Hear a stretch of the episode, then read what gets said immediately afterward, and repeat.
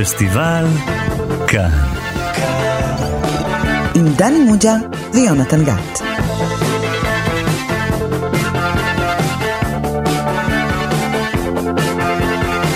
שלום לכם, אתם איתנו שוב בתוכנית הקולנוע המפוארת של תאגיד השידור הציבורי.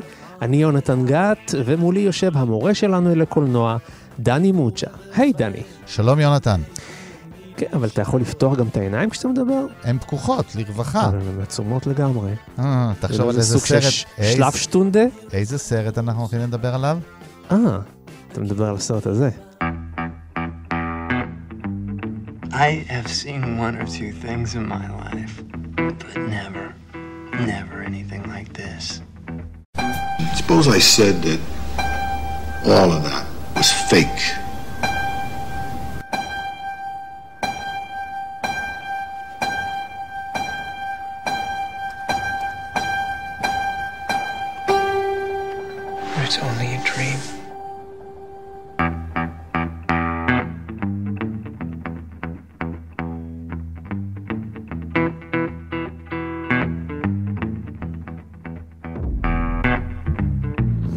כן, שמענו קטע מתוך הסרט עיניים עצומות לרווחה, Eyes Wide Shut, של סטנלי קובריק משנת 1999, סרט שאורך כמעט שלוש שעות, 165 דקות.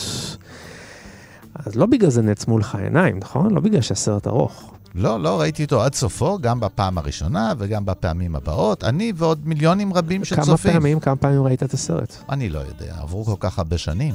אבל תגיד, למה אנחנו... תראה, יש פה בעיה ותקלה, בשגיאה, כן, מכיוון שאנחנו כבר דיברנו על סטנלי קובריק בתוכנית. נכון, דיברנו על הניצוץ, כן, דיברנו על דוקטור סטרנג'לאב, כן. דיברנו על אודיסאה בחלל 2001. אם אתה אומר, כן.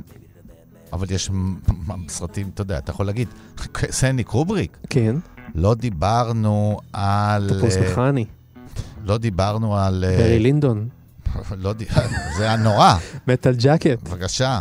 אתה יודע, נו, אז מה עשינו? לא עשינו כלום. אז אנחנו עוברים אחד-אחד. הלוואי. טוב, אבל אני אגיד לך מה, למה אנחנו מדברים על הסרט הזה? אני אתן לך את למה. התשובה. מכיוון כן. שיש לנו מאזין קבוע שפנה אלינו וביקש שנדבר על הסרט הזה, קוראים לו אור קינן, ואנחנו לכבודו אה, נדבר על אה, עיניים עצמות לרווחה, למה לא? אז סרט אתה, שווה. זאת אומרת, אתה טוען בעצם שהתוכנית שלנו היא גם אינטראקטיבית. בוודאי, בוודאי. אנחנו תמיד קשובים לקולות הקהל, והקהל שלנו הוא הלקוח שלנו, והלקוח תמיד צודק. עכשיו, דני, אתה יכול אה, לעשות לנו איזה תקציר כזה של הסרט? אתה יכול לרכז 165 דקות לאיזה שתי דקות, ואתה יכול לעשות את זה ככה עם עיניים פקוחות?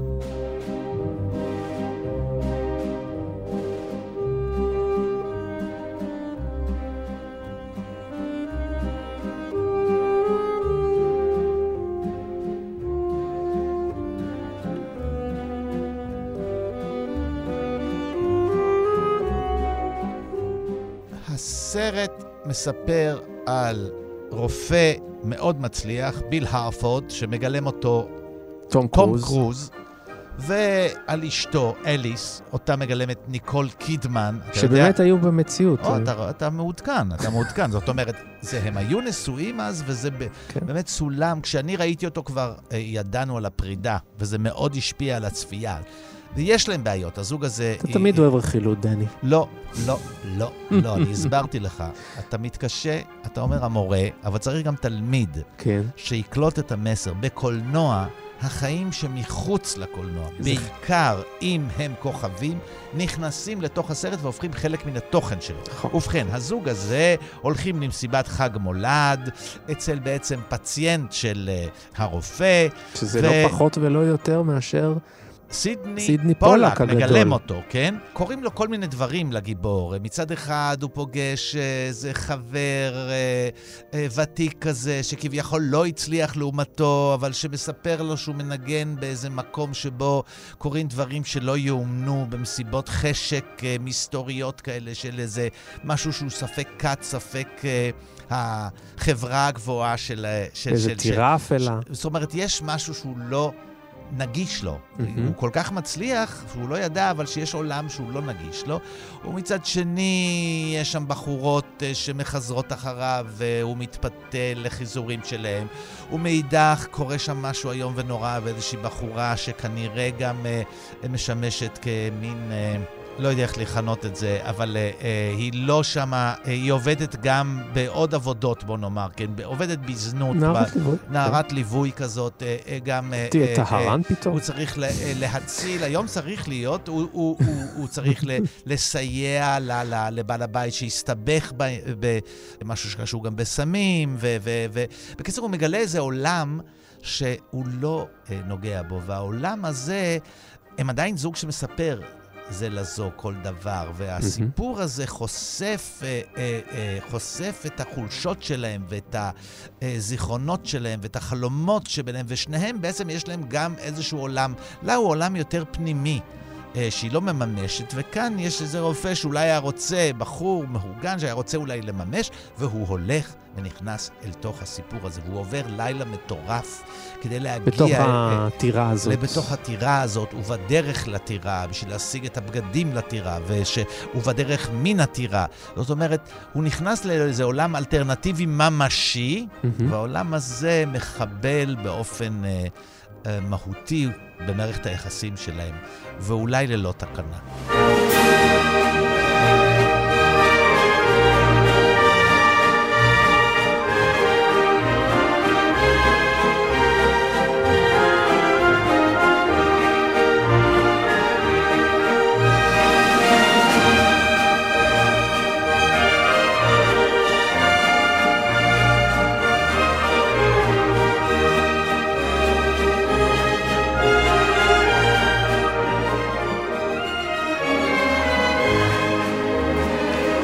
דני, חייב להגיד לך, נשארתי ערני לגמרי, כמו שאתה רואה, עיניי פקוחות, ובכל זאת אני ככה תוהה, מה דחף את אור קינן לבקש מאיתנו לדבר דווקא על הסרט הזה?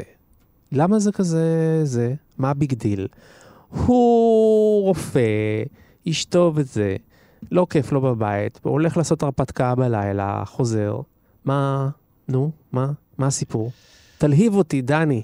טוב, מה תראה, כל כך חשוב בסרט הזה? ראשית, זה הסרט וזה האחרון... הסרט האחרון של קובריק, בזה הוא מסיים קריירה? אם זה מה שאמרת, בדיוק. כן, זהו הסרט האחרון של קובריק. צריך להגיד אגב שהוא נפטר ממש כמה ימים אחרי הפרימיירה, סטנלי ו- קובריק, בגיל ו- 70 בלבד. ואכן הסרט הזה הוא סרט אה, שדומה ולא דומה ליצירות האחרות של קובריק. מדוע זה סרט כל כך של הזמן, כל כך גדול? בשביל זה אתה צריך להתייעץ עם מישהו שמבין... ב- בזמן. בזמן ובגדולה. אולי יש לך מישהו שמומחה לזה.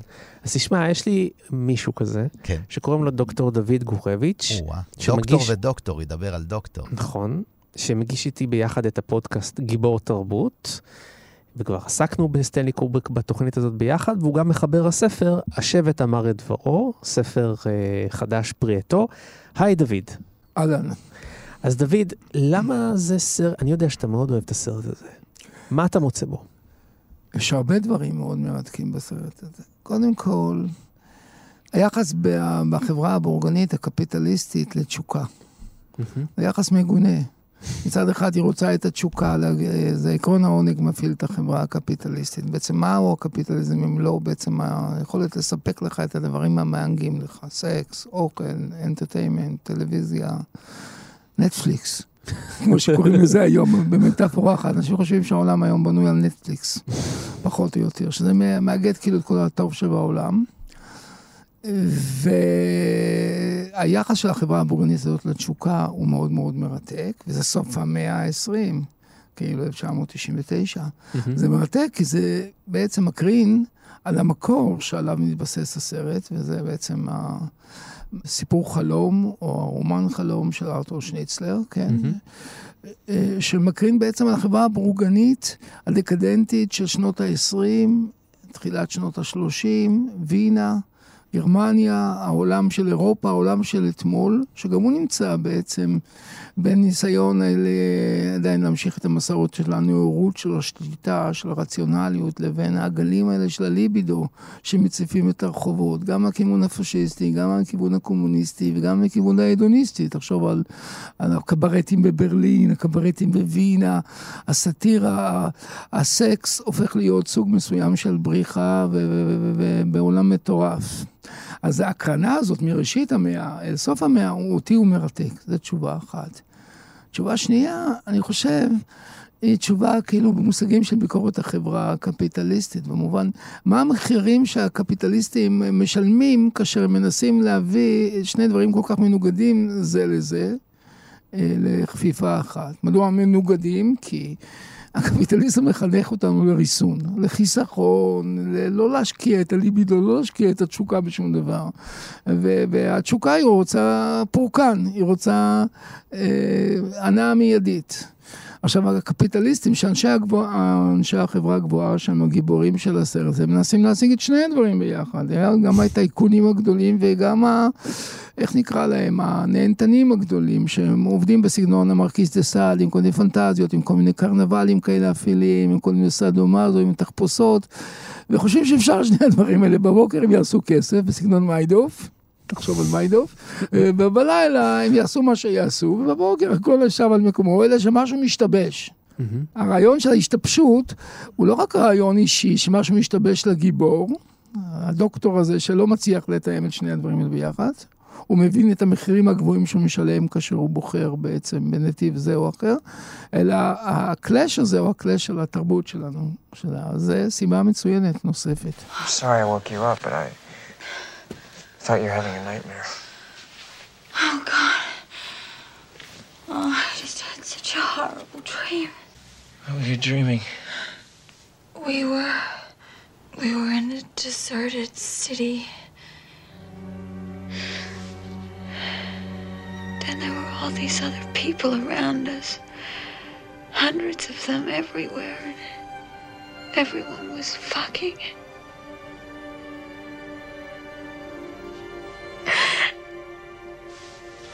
And then I. I was fucking other men. So many. I.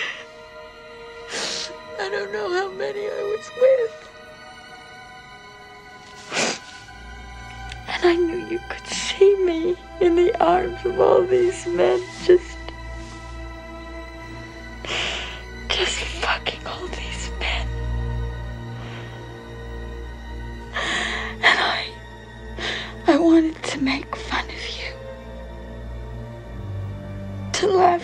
Face. And so I laughed as loud as I could.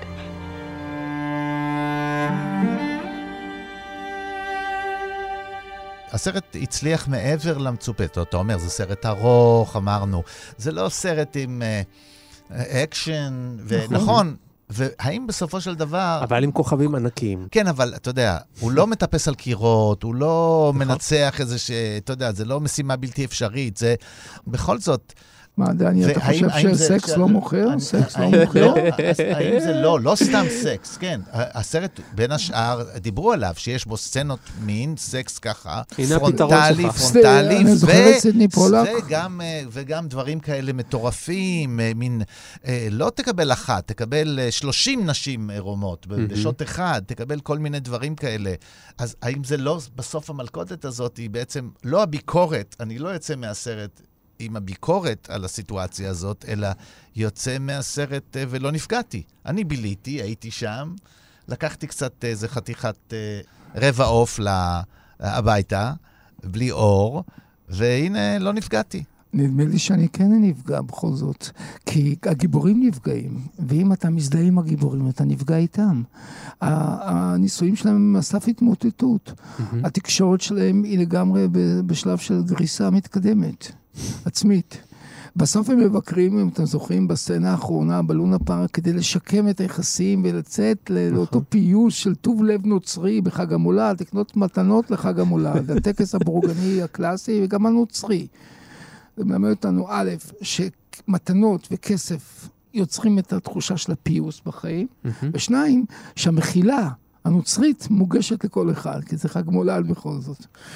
לא, אז- היא, היא גם מציעה, תראה, היא וגם היא אומרת, אה, מה היא מציעה? אתה זוכר בסוף. סקס.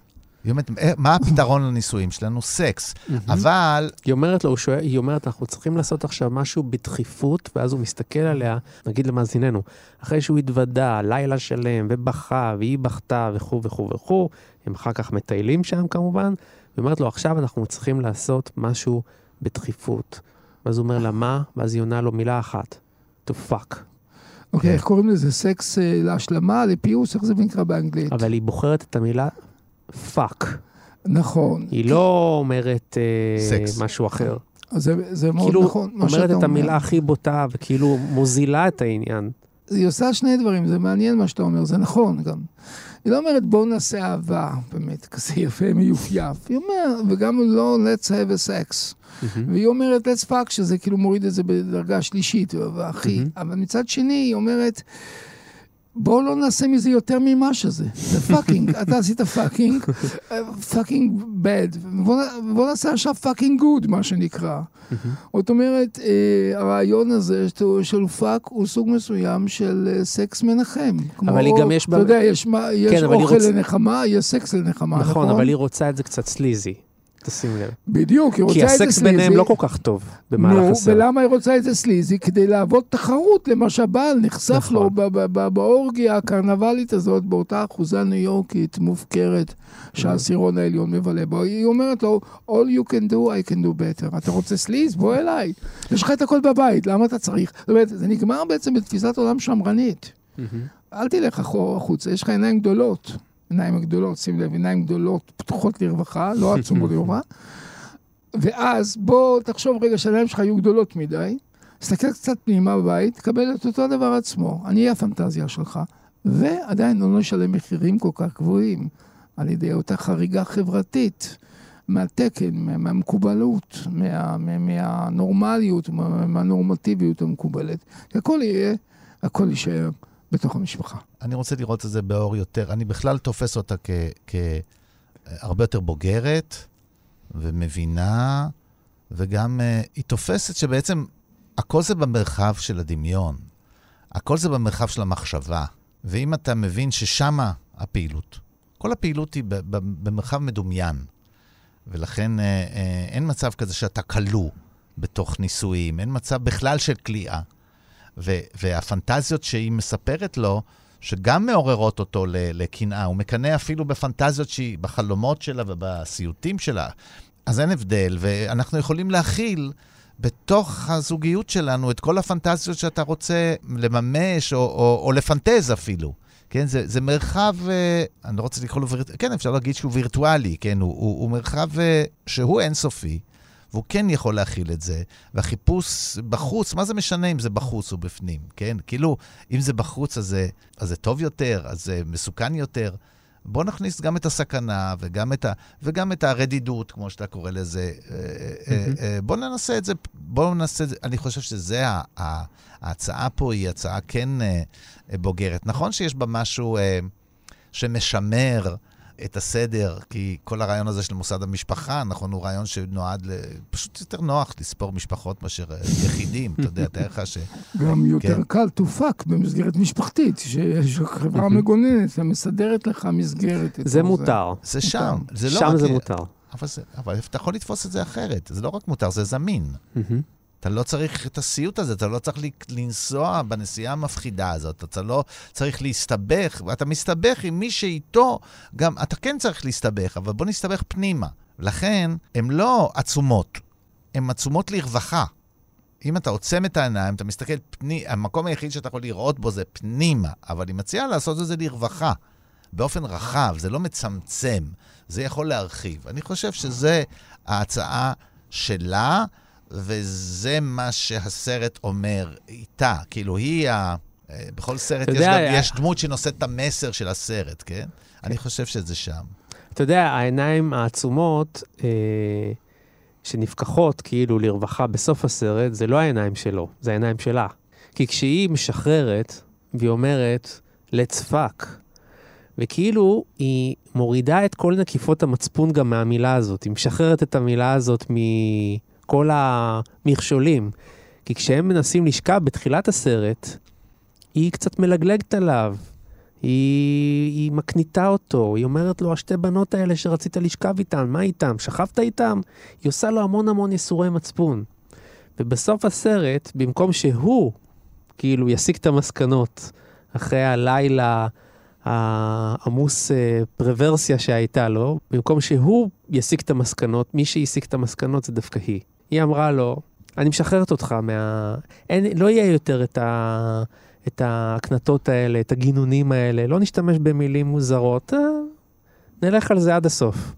בוא, בוא נלך על fuck. כן, אני חושב שבאמת המשפט הנכון הוא ללכת עד הסוף. השאלה מה זה הסוף באמת.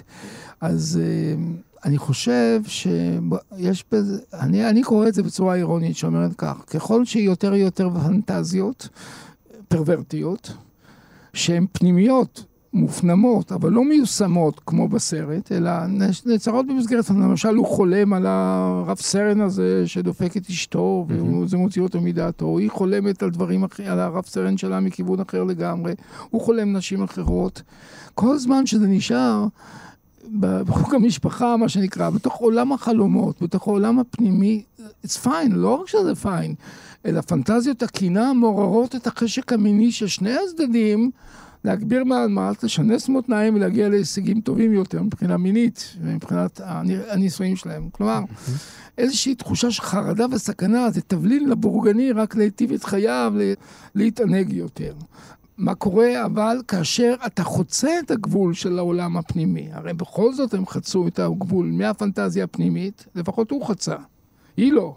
פשוט אה, הוא לא רצה אותה, אז הוא לא רצה, היה מוכן לעשות, אז, אז לא הייתה לה ברירה לא לחצות, כי הוא עזב אותה, הרב סרן הזה, אבל מבחינתו, הוא לא נעזב, הוא נלקח לה, לה, לה, לאותה אחוזה, ויכול היה להתנסות, וראה את, את הדברים האלה, ויש עוד דבר נוסף שנדבר עליו אחר כך. בכל אופן, הוא חצה את גבולות הפנטזיה מהפנים לחוץ, ואז זה מסוכן, אז זה מאיים.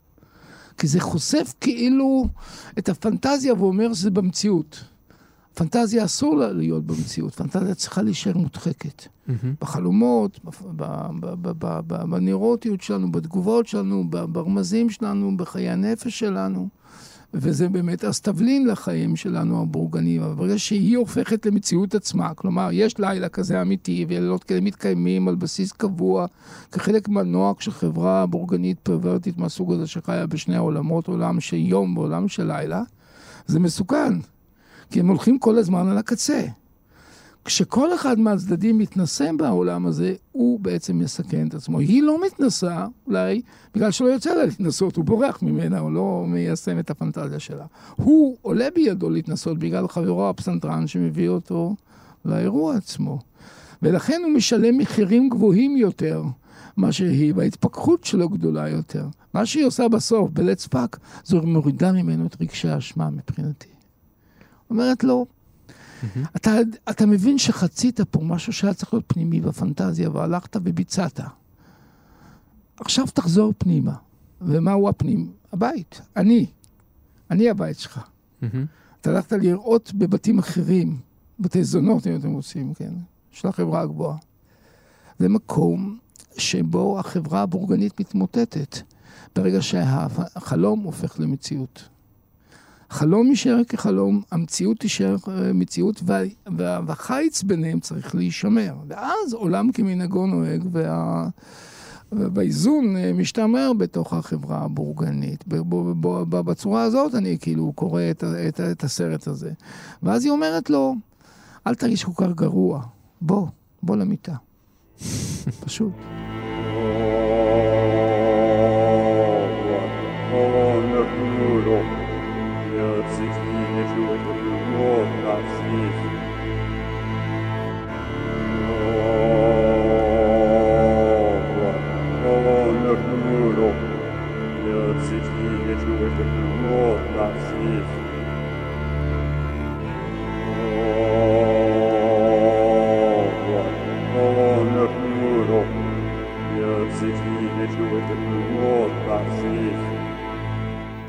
חושב שיש עוד משהו, אה, אם הזכרנו את זה, שזה בכל זאת מבוסס על, אה, על ארתור שניצלר, מתקופה לגמרי אחרת, מעידן לגמרי אחר.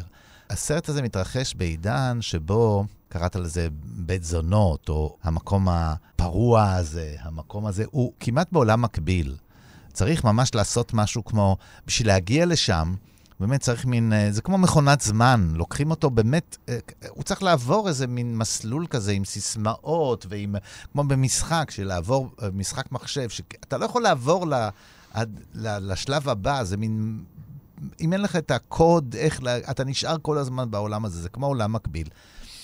בעולם הקודם, בית הזונות היה עדיין חלק מהעולם, הוא לא מקביל, הוא, הוא, הוא נמצא, הוא לא כל כך נסתר, הוא לא כל כך אפשר להיכנס אליו יותר, הרבה יותר בקלות. כן? מה שהיה מקביל, למשל, זה עולמות מקבילים, זה חיי, נגיד, האציליים וחיי פשוטי העם. הם לא היה להם שום מגע. פה זה ממש, זה מוצג כמו משהו שכמו, אתה תיארת את זה, בלילה זה, הם שם, וביום הם, הם חיים חיים אחרים. ואין לזה שריד. אז מעניין אותי אה, למה הוא העתיק את זה לימינו. הרי הסרט לא, הוא לא סרט תקופתי. Mm-hmm. דוחק את כל המקומות האלה. זה, זה מזכיר לי קצת, אנחנו בתוכנית קולנוע, אז uh, אני אספר רגע חוויה שלי. כשהייתי מבקר קולנוע והתחלתי לנסוע לפסטיבל כאן. ו... המקום הזה שהעתיק מאיתנו את השם. כן. כן. הם גם טועים באיך שהם כותבים את זה, הם כותבים את זה בקוף. לא נורא, סלחנו. ראית? כן. ואז הרגשתי, למחרת הייתי קורא עיתונים אחרים. אני הלכתי לסרטים, הייתי כותב ושולח ביקורות לארץ, אה, מכתיב אותם בטלפון עדיין, כן, זה היה הדרך היחידה, כי לא היה אפילו טלפרינטר בעברית שם. ו... אבל הייתי קורא עיתונים... מימי הביניים, דני. הייתי כן. קורא עיתונים של הפסטיבל, והרגשתי שיש עוד פסטיבל שאני לא משתתף בו. מתקיים מעליי עוד פסטיבל, איזה מסיבות, מתוארות מסיבות, יאכטות, כל מיני דברים קורים שם, אבל אני נמצא פה, וזו לא החוויה שלי. אני הולך ברחובות, נכנס, מצטופף לתוך סרטים. אתה לא בילית יחד עם מנחם גולן ויורם גלובוס לא, זה משהו, כן, זה. בבודקה שלהם. זה נשמע לי כמו שמועה. ואחר כך הבנתי שיש גם שלישי עוד יותר רחוק, שבכלל אני לא נוגע בו, כן? שזה, אז זה אני עוד יודע, אני רואה שלטים. אז, אז זאת התחושה שיש עולמות מקבילים, ושאי אפשר לחצות אותם. ו- והוא הצליח, הוא מצא איזה מין מפתח, זה כמו עליזה, הסרט מת- מתואר לפעמים כמו מישהו שנופל לחור של עליזה בארץ הפלאות, כן? ש- שהוא הצליח למצוא את, ה- את, ה- את, את המפתח לבור הזה, שדרכו אתה הוא במין הרה כזאת שהיא, אתה לא יודע איך אתה, ופתאום אתה בעולם אחר. כן, אני רוצה להגיד עוד כמה מילים על המטאפורה הזאת המאוד מוצלחת, עולמות מקבילים. שזה בעצם, אני חושב שהמטאפורה הזאת של סטנלי קוריק ב-1999 ושניצר בסוף שנות ה-20, נדמה לי. בווינה. לא בווינה, כן. הן דומות, כלומר, בית הזונות, המאוד צבעוני, המאוד פרוורטי, המאוד uh, כזה אוריאגיסטי, הוא כבר נמצא בשנות ה-20 וה-30, זה אין שם... הדמיון הפורנוגרפי והדמיון האירוטי לא ממש... לא, לא התפתחו מאז, זה לא נשאר אותו דבר. לא הרבה התפתח מאז, אבל כן. אני רוצה להגיד משהו אחר, שהעולם הזה של שנות ה-20 של שניצר ושל קובריק, בזה, זה בעיניי אותו עולם. זה העולם של המודרני, זה העולם של הקפיטליזם והבורגנות השביעה, גם של וינה וגם של ניו יורק. אבל אנחנו כבר לא נמצאים שם, לא ב-1999 ולא ב-1928 לצורך העניין. אנחנו בעולם דיגיטלי, שבו העולמות הם מקבילים בעת ובעונה אחת. לא, אין חיץ בכלל, אדם יכול לדבר עם מישהו ובאותו רגע להסתכל פורנו ולעשות פורנו ולעשות דברים, ואנחנו בכלל לא נמצאים. סטנלי קובריק נראה כבר בעולם מיושן, שבהחלט שייך לאירופה הקלאסית. ולכן ההתבססות על סיפור קלאסי כל כך אותנטית, כי כל המחשבה שלו היא קלאסית. Mm-hmm. כמו שהמחשבה שלו היא מאוד קלאסית ורומנטית, נכון? בברי לינדון הוא ממש, ממש מעצב על פי, ה, פי האומנות של התקופה, על פי הציורים של התקופה. כך הוא בעצם מעצב את סוף המאה ה-20 כסיכום של מאה ה-20, ולא כמשהו חדש. המשהו חדש זה who cares. פורנו, לא פורנו, סאדו, מה זו, זה, זה, זה פורנו בפנים, פורנו חוץ, זה מקיף אותך מכל, אין שום חיץ. בעולם דיגיטלי אין גבולות. לכן, סרט כזה הוא תמים במושגים דיגיטליים, והמחאה שלו היא מתאימה לאירופה הישנה, העולם המערבי הישן, ולא לעולם של 2021. ולכן קל לנו כל כך להסתכל על הסרט, כי אנחנו מסתכלים עליו כסרט נוסטלגי. Please, come forward.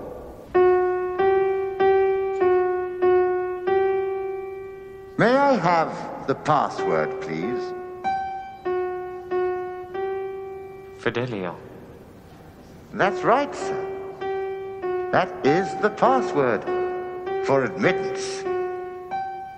But may I ask, what is the password for the house? I'm sorry, I. I. I seem to have forgotten it. That's unfortunate.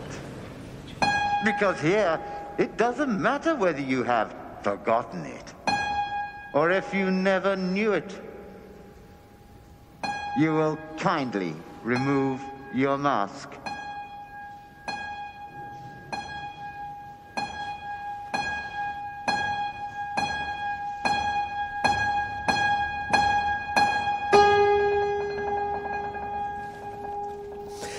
באחת ההרצאות שנתתי על אה, סטנלי קובריק, שאלו אותי, אבל מה הקשר בין עיניים עצומות לרווחה לבין כל יתר הסרטים שלו? זה נראה לאנשים כאילו סרט מנותק לגמרי מכל יתר הרפרטואר. ולדעתי, זה פיקס ה-DNA של קובריק, מכיוון שקובריק תמיד עוסק בדברים הכי הכי בסיסיים וקדמוניים. אלימות, אגו, כוח, ליבידו. בסוף בסוף זה מסתכם בדברים האלה. דוקטור סטרנג'לאב זה בסוף מסתכם בענייני אגו, אודיסאה פחד, שמתחיל ככה. אודיסאה, כן, בדיוק. עם הדינוזאורים, עם, עם העולם. הקופים, כן. כן, הפרה-היסטוריים. בארי לינדון, תשוקה תפוז וכסף. מכני, שבסופו של דבר הכל בארי מסתכם לינדון, שם תשוקה באלימות. וכסף. בארי לינדון, תשוקה, כסף. כסף, ו- עיניים עצומות לרווחה, מסתיים פיקס בדיוק במילה הכי הכי פשוטה ונכונה. fuck. אוקיי. כאילו הכי, מעבר לכל הפילוסופיה וכל השכבות וכל האינטליגנציה והאינטליגנציה, בסופו של דבר יש דברים מאוד בסיסיים שמניעים את האדם. וזה גם יפה, כי זאת ניקול קידמן, שגם היום אני חושב היא כוכבת, אבל אז היא הייתה אולי אחת הכוכב, הכוכבות הגדולות בעולם הקולנוע, וזה תום קרוז, שרצו לשמור על סוג של dignity כלפי חוץ, ופתאום ניקול קידמן, שהיא גם השחקנית וגם אשתו וגם מככבת בתור שחקנית, בתור, בתור אשתו, אז מגלמת, פתאום אומרת את המשפט הזה שכאילו גם אותה מוריד ומוזיל, כשהיא אומרת, כי לא נעים לשמוע אישה, כמו ניקול קידמן אומרת fuck, אני אומר כרגע, לא כן, נעים יש לה משהו במרכאות. דימוי אצילי כזה ב- נכון, בהופעה שלה. אז היא אומרת שגם בסוף, גם ניקול קידמן מזדיינת. זה מה שקובריק בעצם אומר. הזוג הזה, היפהפה, האצילי הזה, המלכותי הזה, בסוף הם מזדיינים. אז זה אה, סופר קובריק. הרי סרט, אה, כשהוא מראה לך משהו, אז אתה אומר, מה, יש דבר כזה? אם הוא לא מצהיר מראש שזה לא קרה. כן, כמו סוגים מסוימים של פנטזיות, סוגים מסוימים של מדע בדיוני, אבל זה לא קרה. יש סרטים שאומרים, זה לא קרה וזה יכול לקרות, וכל השאר, לרוב אומרים, זה קורה. כן, יש דבר כזה. סליחה שאני קוטע אותך, אומר, הוא קורא לזה סיפור חלום. כלומר, אה, הוא בעצם מבטא את המשאלה הפרוידיאנית הזאת, ללכת עד הסוף. אבל, כמו שאומר פרויד, מי שהולך עד הסוף משלם מחירים, וזה סרט שממש מעוצב על פי התבנית הפרוידיאנית הזאת. אז, אז, אז 99 זה לא רק אה, סוף ה...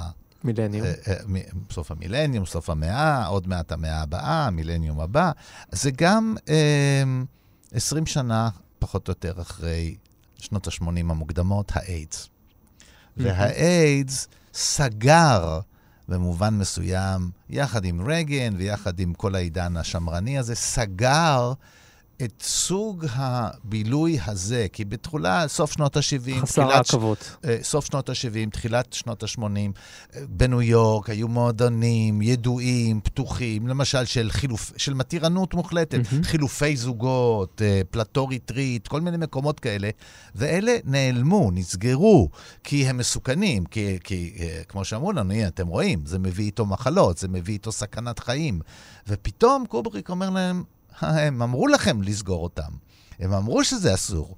אבל תראו, אלה שיכולים, סידרו לעצמם בעולם פרטי משלהם, עם המפתח הסודי שלהם, אצלהם זה עוד קיים. הם יכולים. ואתה הרופא הזה שהיית ב... כן, ולמה אה, הם יכולים? כי יש להם כסף. רק זה. הכסף לא רק קונה את הדבר הזה, הוא קונה גם את האפשרות להסתיר אותו. ברור, הוא קונה את הכל, כולל הבדיגארד, כולל השומרים, כולל אמצעי ההצפנה, כמו שאתה אומר. בקיצור, כמו שאמרתי גם, זה מתקשר שוב לתיאוריה שלי על ביקורת הקפיטליזם פה, בעניין של הכסף, קונה את הכל. כי באמת, בחסות הכסף הם מצליחים ליצור חיץ בין עולם הלילה לעולם היום. כי הכסף מאפשר את השמירה, את הניתוק, את מנגנוני ההסתרה וכיוצא בזה, ואת החיים הכפולים האלה. בלי כסף אתה די חשוף ככה לטעויות ולמכשולים, והכסף מאפשר אה, אות, אות, אות, אותו, אותה טכניקה, אלא שהכסף כאן, ועל זה לא דיברנו בכלל. הסוגיה המוסרית יש בסרט הזה בכלל. אנחנו מדברים על דבר אחד שזה מאוד חשוב, אבל יש את העניין הזה של רוע הלב של האנשים האלה. מוכנים להקריב אנשים. הרי מתה שם אישה, נכון היא יצנית, נכון היא זונה, נכון היא לא שווה כלום. אבל היא בן אדם, אומר קובריק, מנקודת מבטם היא לא שווה כלום. היא רק שווה מציצה, נקרא לזה ככה. אבל היא בן אדם. ומישהו מת, והדוקטור שאמור היה להציל אותה, דוקטור הוא האדם המציל מצ'כוב ועד, ועד שניצר ועד... בעד שבועת הרופא. בדיוק, הוא, הוא האדם ההומני הזה ש, ש, ש, שמבין את הסבל האנושי וחייב לתת לזה פתרון, איזושהי תרופה. הוא מתמודד עם המצפון שלו, אז אומרים לו, תחליק, תשכח מזה, זה היה רק חלום. הוא ממש אומר את הטקסט של שניצר, תחשוב שזה היה חלום, זה מה שאומר לו סטידני פולק. אבל הדמות הזאת היא מדהימה, כי היא דמות שחיה ב... אתה אומר של רוע, אבל יש לה גם, אין בה זיוף. במובן הזה ש... אתה מדבר על סידני פולק. סידני כן, פולק. כן, אין לו שום בעיה, הוא אומר, זה מפריע לי, תסלק את ה... זאת הטרדה, אל תשחק, אין את ה... הוא, הוא נמצא באמת באיזה מקום שהוא רק... יש רק תועלת שם, אין, יש הנאות ותועלת, הנאות ותועלת, זה כל מה שצריך, כן? אה, פרקטיקה, הכל פרקטיק, צריך לפתור את הבעיה. זה, זה רק הטרדה, באמת, הוא לא רואה שם בן אדם, הוא לא רואה שם שבן אדם מת. מה שמפריע שהבן אדם מת לידי, שיקשרו אותי למוות שלו. אין בכלל התייחסות ל... אה, שיש שם אה, אה, זה יצור אנושי. מטרד אסתטי. בדיוק, ו- והאופן שבו הוא אומר, וההלם אה, ש- שגיבור הסרט קולט את האופציה הזאת, הוא בהלם, והוא פועל מתוך אוטומטיות כזאת, בגלל שהוא מאוד מאוד נמשך אל מה שהכוח הזה והיהירות הזאת, ששום דבר לא נדבק, כן, איזה מין, הם אנשים שהם חלקים, הם עשויים מפורמייקה, שום דבר לא נדבק אליהם, כן, הם, הם, הם יכולים להמשיך בכל הפעילות ולהיות עד ולתרום ולהיות אנשי חברה ולהיות... ב, כי הם מצליחים לעשות מין הפרדה כזאת, אבל היא לא הפרדה שהם לקחו סמים ואז הם יכולים לחזור לעולם, הם לא צריכים את זה, כן? ואתה יודע מה, אתם יודעים מה הנקודה הכאובה? שנקודת המבט הצינית הזאת, או כוחנית הזאת, מנצחת בסוף בסרט. כי בסופו של דבר, מה עושים גיבורי הסרט, תום קרוז וניקול קידמן, אם לא מיישמים את ההצעה שלו, לשכוח מזה. כשהם הולכים הביתה, לשכב, הם בעצם רוצים לשכוח. הם רוצים לעצום את העיניים שלהם. זה לא נכון שהם מתחילים בעיניים עצומות לרווחה ופוקחים. עיניים, עיניים נעצמות, נפקחות לרגע, ואז בבהלה נעצמות שוב. הפאקינג זה ההעצמות המוחלטת של העיניים, עקרון העונג, עקרון הנירוונה, עקרון... הסימום. מסוממים על ידי מסוממים על האורגזמה. ידי. האורגזמה החייתית הבסיסית שלהם שמחפשת נחמה, ובעצם מייצמים את ההצעה הצינית של זה. תשכח מזה, הם שוכחים מזה. המצפון לא ממשיך לייסר אותו, לא נעצרים בנקודה, הוא יכול היה לגמור את הסרט שהוא ממשיך ללכת לבד, והיא הולכת לבד, ואז המצפון מייצר אותו, והיינו מבינים שיש פה שבר. אין שבר, יש איחוי, יש פיוס, יש אה, הסכמה, יש החזרת הסדר הישן לקדמותו. ומי הוא הסדר הישן? סידני פולק. תחשוב שזה היה חלום. The important thing is we're awake now. And hopefully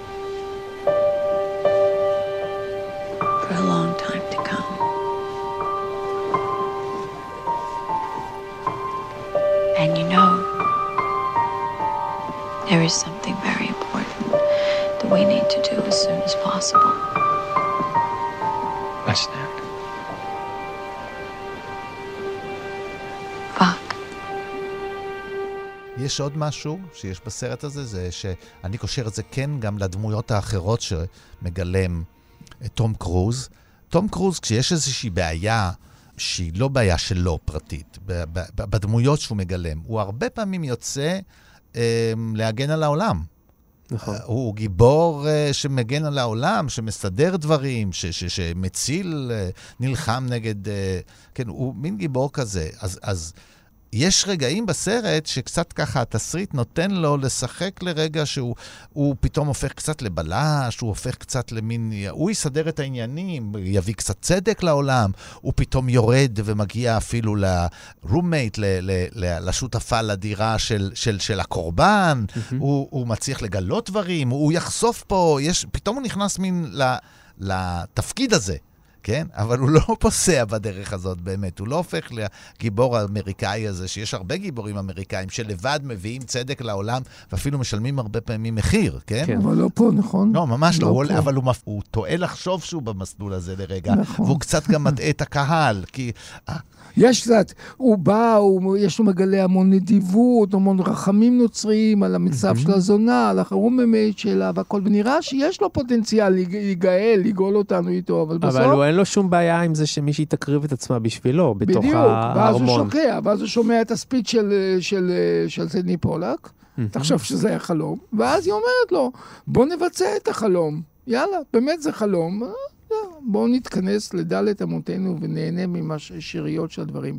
תוריד את הבעיה המוסרית מסדר היום, אותה בעיה שהיא כביכול מרכזית לעיצוב דמותו הפילמאית ויש של טום יש קרוז. גם עוד משהו שהוא מאוד, אה, הוא ככה, מטאפורה, נמצאת בתוך הסרט, באמת הסרט הוא, הוא קצת נותן, אה, הרי זה סרט מסע, יש בזה אלמנט של מסע, אז בסרט, אתה יודע, בכל תחנה יכולה להיות התחנה המשמעותית, שהיא מאירה את כל שאר התחנות, או, או... אז יש את המקום הזה שהוא מגיע אליו, המקום שבו הוא סוחר את, אה, את התלבושת, כן? שאתה מבין שזה איש שיודע הכל. כן, כי הוא מוכר וקונה תחפושות ומספק את כל ה... כן, הוא האיש שמניע את העולם, זה אחר. בעיניי זה היה כמו מלך האדס, מלך העולם התחתון, ששם המוות נמצא ושם הסקס נמצא. אבל אתה זוכר. מה הוא עושה עם הבת שלו? הוא מוכר את הבת שלו. כן. הוא מוכר את הבת שלו, וגם את זה הוא רואה, תום קרוז, כן? והוא הוא אומר, אוקיי, נאלצתי למכור אותה לאיזה מישהו אחר, זה עניין. של קנייה ומכירה, כן, זה מה כן. שעושים בקפיטליזם. גם בזה, ומוכרים. אתה יודע, הוא רק עובר בסוף, כן? הוא, מ- מ- הוא מתרגש פעם אחת, אבל פעם שנייה כשהוא עובר ליד זה, הוא כבר עובר, וזה כבר, נכון. אוקיי, בעולם הזה יש כל מיני דברים. ו- ו- ואיפה הם מסתתרים? זה נהדר, איפה הם מסתתרים? מה המקום הכי, מוס, הכי, הכי נכון להתחבא בו בחנות הזאת? בחלון הראווה. המקום הכי בטוח להסתתר בו. זה המקום בחל- הכי חשוף. זה במקום, בחלון הראווה. זה, זה בעיניי דימוי אה, חזק מאוד. מה אתם אומרים על הליהוק הזה של אה, תום קרוז וניקול קידמן? הרי בתקופתו הם באמת היו ה power couple הכי אה, לוהט זה נראה ומפורסם. מושלם, כאילו החיים והאומנות חשבתי- מתערבבים זה בזה. גם להם היו, כמו שהקדמת ואמרת, בעיות בחיי הנישואים, ועכשיו, כאילו, הבעיות בחיי הנישואים שלהם אה, מוקרנים אל תוך העולם הבדיוני של סטנלי קובריק, והסרט כאילו מלהטט בין שני העולמות, לא? זה מעניין כי סטנלי קובריק אף פעם. סטנלי קובריק אף פעם לא היה אה, sucker של כוכבים. זאת אומרת, בסרטים שלו זה הוא זה שגילה את הכוכבים, כמו מלקום מקדאול וכדומה. ו Full Metal Jacket. ופתאום הוא לוקח את הכוכבים שהם כבר בשיא תהילתם. למה פיטר. סלרס אה, נכון, פיטר סלרס היה כבר כוכב. אבל זה היה לי עוד לפני הפנתר הוורוד. היה כן, מתי זה היה? 56? בלוליטה, לוליטה זה מתי היה? 62, מתי לוליטה זה היה? 62, בסטרנג'לוב זה היה בשנות ה-50? 64. 64? כן. אוקיי. אבל זה היה לפני הפנתר הוורוד. כן. אבל לא, אני מתכוון לזה שהוא אף פעם לא היה מכור לכוכבים הוליוודים אה, כל כך אה, מפורסמים. אה, ג'ק ניקולסון יכול להיות. אבל זה לא, זה, תראה, קודם כל, קרה מה שקרה, וכשאנחנו ראינו את הסרט, אז קרה עוד משהו לכוכבים האלה. הם גם נפרדו כבר. כן. אז זה בכלל מזין את הסרט באינפורמציה. אתה לא יכול, הרי סרט נכון שזה דמות מסתכלת על דמות, אבל תמיד זה גם תיעוד של תום קרוז מסתכל על ניקול קידמן. אה, לא משנה אם באותו שוט או בשני שוטים, זה תיעוד שלהם. נכון. עכשיו, אתה לא יכול להשתחרר מהמחשבה. אם אתה יודע אותה, כן? לא כל אחד יודע כל... אבל זה היה די מפורסם. כשאתה רואה אותו מסתכל עליה, אז אתה אומר, מה יש לעזוב את הדבר היפה הזה כל כך? או אני יכולה להבין למה היא עזבה אותו, למה... אתה רואה את זה מול העיניים שלך, ויש איזה מין דיאלוג כפול כזה בינך לבין הסרט, כן. בין הדמויות ובין השחקנים. יש חשש בסרט שאחד מבני הזוג יעזוב את השני, בדיוק כמו שקרה בחיים. חשש בגלל משבר בחיי הנישואין. בעצם אפשר לתאר את הסרט כמשבר בחיי הנישואין בגלל פנטזיות סותרות של בני הזוג. ותחושת החנק הבורגנית שכופה עליהם בעצם תרבות מזויפת של חוסר הנאה אמיתית. ויום אחד הם רוצים לשבור את הקליפה הזאת, ואז הם משלמים מחירים כבדים. ואז הם רואים כמה מחיר הוא כבד, צ'אק, מתכנסים לקליפה בחזרה. let's fuck. אבל אני, אני רוצה אה, רגע לתקוע לך מקל בגלגל. תראה, כביכול המוסד הנישואים, זה, זה, זה הדבר הזה שהוא, שהוא משלה אותנו, ש, ש, אבל הפירוק שלו הוא באותה מידה איזו אשליה. תסתכל על כוכבים הוליוודיים, ארץ האשליות, כן? הם כל הזמן מתגרשים ומתחתנים. אתה, אין, אתה כשאתה מסתכל על קורות חיים של, של כוכבים הוליוודיים, התחתנו ארבע פעמים, חמש פעמים, שש פעמים, שלוש פעמים. זאת אומרת, גם, ה, גם האקט של הגירושים ושל הפירוק, כן, הוא, גם הוא מתבצע בתוך איזה אה, משהו שצריך לעשות, משהו שכביכול ככה אתה עושה את המימוש העצמי שלך. אז אם, כי אם זה לא טוב, אז אני אפרק את זה. לרוב בשביל לברוא עוד אחד. המסקנה היא בדרך כלל לא, יש משהו בעייתי בעצם המוסד הזה. אני נכון, פשוט לא קלטתי. הגירושים הם חלק מהשיטה, ברור, ברור. אני עצמי התגרשתי פעמיים. אני חייב להודות, מה שנקרא, גילוי נאות. איך אתה רואה את הסרט הזה מתחבר לכל הפילמוגרפיה של קובריק בעצם? כמובן, החיבור הוא מאוד אותנטי, אני חושב. בין העיניים עצומות לרווחה ליתר הוא הפילמוגרפיה. מתחבר, מתחבר לסרטים שיש להם איזשהו מימד היסטורי, של ההיסטוריה של האומנות, ההיסטוריה של המחשבה האירופאית, ההיסטוריה של הפסיכואנליזה. מהמם. אני חושב על סרט כמו ברי לינדון, שזה הכי מתחבר לי לסרט הזה. משום ששניהם מדובר בעצם בסרטים היסטוריים במובן מסוים. כלומר, לינדון עוסק במאה ה-18, מלחמת 30 השנה ומעלה, ובעלייתו לגדולה של איזה מין אה, איש פשוט, מהמם. אה, ברי לינדון, שהופך אה, איש אצולה ועולה במדרגות הסולם החברתי, ואז נזרק למטה, כשהחברה בעצם מקיאה אותו, כשהיא לא מקבלת אותו. עלייתו ונפילתו של ברי לינדון. מין גיבור פיקרסקי כזה. עכשיו, אם אתה משווה את התפיסה הזאת לעיניים עצומות רווחה, אתה רואה דמיון רב. גם זה סרט היסטורי במובן שהוא קשור לארתור שניצר והאווירה הדקדנטית של וינה, שנות ה-20 וה-30, והאווירה הדקדנטית של סוף המאה ה-20. זכרת המאה ה-20, סוף המאה ה-20. סיכום מאה, סיכום של החיים הבורגניים. ושוב, עלייתו ונפילתו. או עלייתם ונפילתם של הזוג הבורגני הזה. עכשיו אתה שואל אותי, עלייתו מרומי ההצלחה, ואחר כך הניסיון שלו אה, כרוך בנפילה, משום שהוא מסתכן צעד אחד רחוק מדי, הוא הולך הדוקטור כשהוא נכנס לאחוזה, וצעד אחד רחוק יותר הולכת היא כשהיא חולמת את עולם החלומות של ה- ל- לרב סרן שבא אליה בחלומות. וכשהם הולכים צעד אחד גדול מדי, הם צריכים לעשות בחזרה צעד אחד פנימה. ולכן זה, בעיניי, נגמר הסרט בנפילה, במובן של נפילה של הניסיון למרד מושלם. כלומר, לך על התשוקה עד הסוף. על הממשי. לך על בדיוק, הממשי. לך על הממשי של הכאן, לך על העניין של ההגדרה, של הדמיון שלך, ת, תהפוך את העולם הפנימי שלך לעולם החיצוני. fuck, אה, תבוז לבורגנים, כמו לסדר. בתפוז מכני. בדיוק. לך עד תן הסוף. לאלימות ולמיניות לפרוץ. שלך, לנפש הילדית והפרימיטיבית עד הסוף, ואז זה מרד מושלם. בקיים, בחברה הבורגנית, סוג מסוים של מהפכה, אבל זה לא מה שקורה. ה-let's fuck בסוף הוא בדיוק ההתקפלות, הוא בדיוק הנפילה. זאת אומרת, זה מעניין, דווקא רגע העונג שמובטח בבית הוא רגע של השלמה, של הורדת ציפיות, שבו נשאר בתחומי הבית וכל העניין הזה.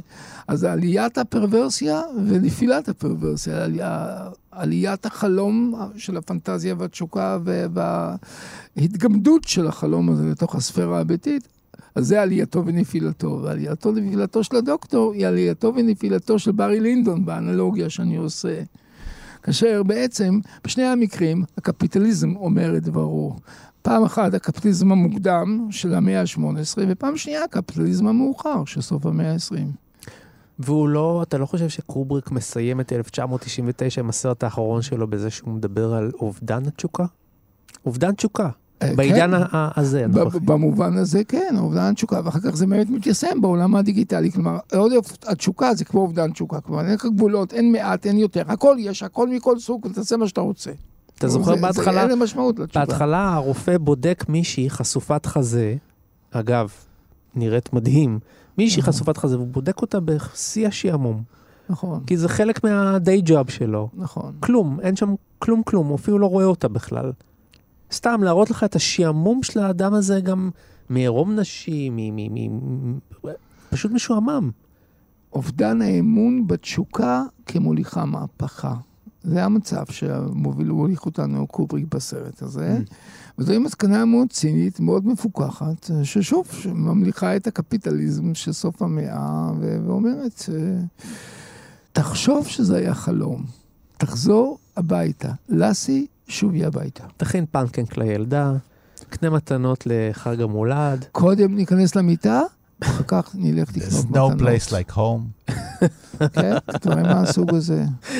ואז נעשה פנקייק. וגם המילה, אתם יודעים עכשיו, עוד פעם, אני, אני עוד פעם חושב על המילה הזאת עכשיו בצורה אחרת לגמרי. איזה כאילו מילה? היא אומרת, let's fuck, שזה כאילו ניסיון מגושם להפוך את המין המשפחתי לקצת יותר קינקי. אבל זה בסך הכל ניסיון קצת מגושם וחסר תועלת, לא? קצת פתטי. קצת פתטי, לא? קצת מאוחר מדי לצפה, מדי. זה מה שהם עשו fucking כל הזמן. אז היא אומרת לו בוא נעשה more of the same, לא, היא אומרת מה שיש לך בחוץ שלך בפנים, אבל זה בעצם נוריד ציפיות, זה בעצם אומר, מה, מה, לא אותם דברים אתה יכול לעשות באחוזה בלילה עם השלושים נשים, מה שאתה יכול לעשות עם אשתך במיטה, כשהיא לבד ואתה לבד, לא? לא, אבל כל מה שיש לי להציע לך זה fuck, אין לי מה... זה... אצלי זה נגמר בזה.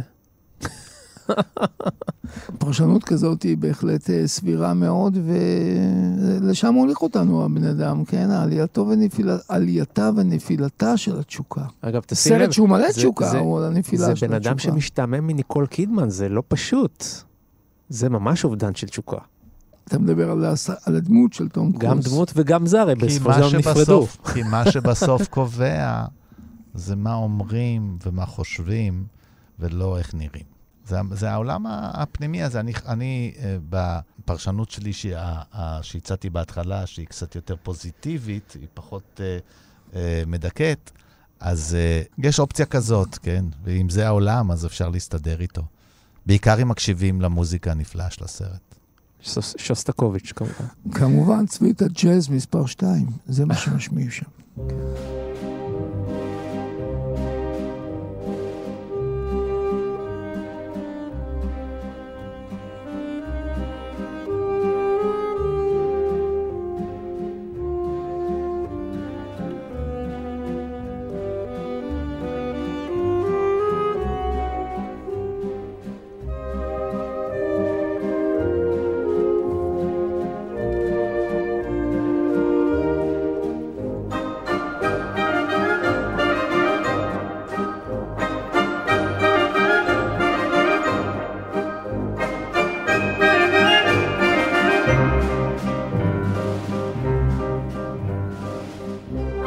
סיימנו, אבל זה לא הכל, כי לפסטיבל כאן יש עוד הרבה מאוד תוכניות, ובמיוחד הרבה תוכניות על סטנלי קובריק. דיברנו כבר על הניצוץ, ועל דוקטור סטרנג'לאב, ועל אודיסיאה בחלל, וכמובן על עוד סרטים של בימאים נוספים ומגוונים. הכל נמצא באפליקציה שלנו שקוראים לה פשוט כאן, או בכל אפליקציה אחרת שאתם מעדיפים, נכנסים לפסטיבל כאן, וכל התוכניות יחכו לכם שם. אנחנו רוצים להגיד תודה לטכנאי שלנו, שרון לרנר, לעורכת הטכנית, חן עוז. אנחנו רוצים להגיד תודה לדוקטור דוד גורביץ', מחבר הספר השבט אמר את דברו, תודה רבה שהיית איתנו. תודה רבה יונתן, תודה רבה דני. ודני מוג'ה, אתה יכול להתעורר, הגענו לסוף התוכנית. ומה? כיסוי עיניים עד לשבוע הבא? וואו, אני פוקח את העיניים ואני בהלם. פתאום נהיה לך שחור בעיניים. אני לא ראיתי שישבת מולי כל התוכנית.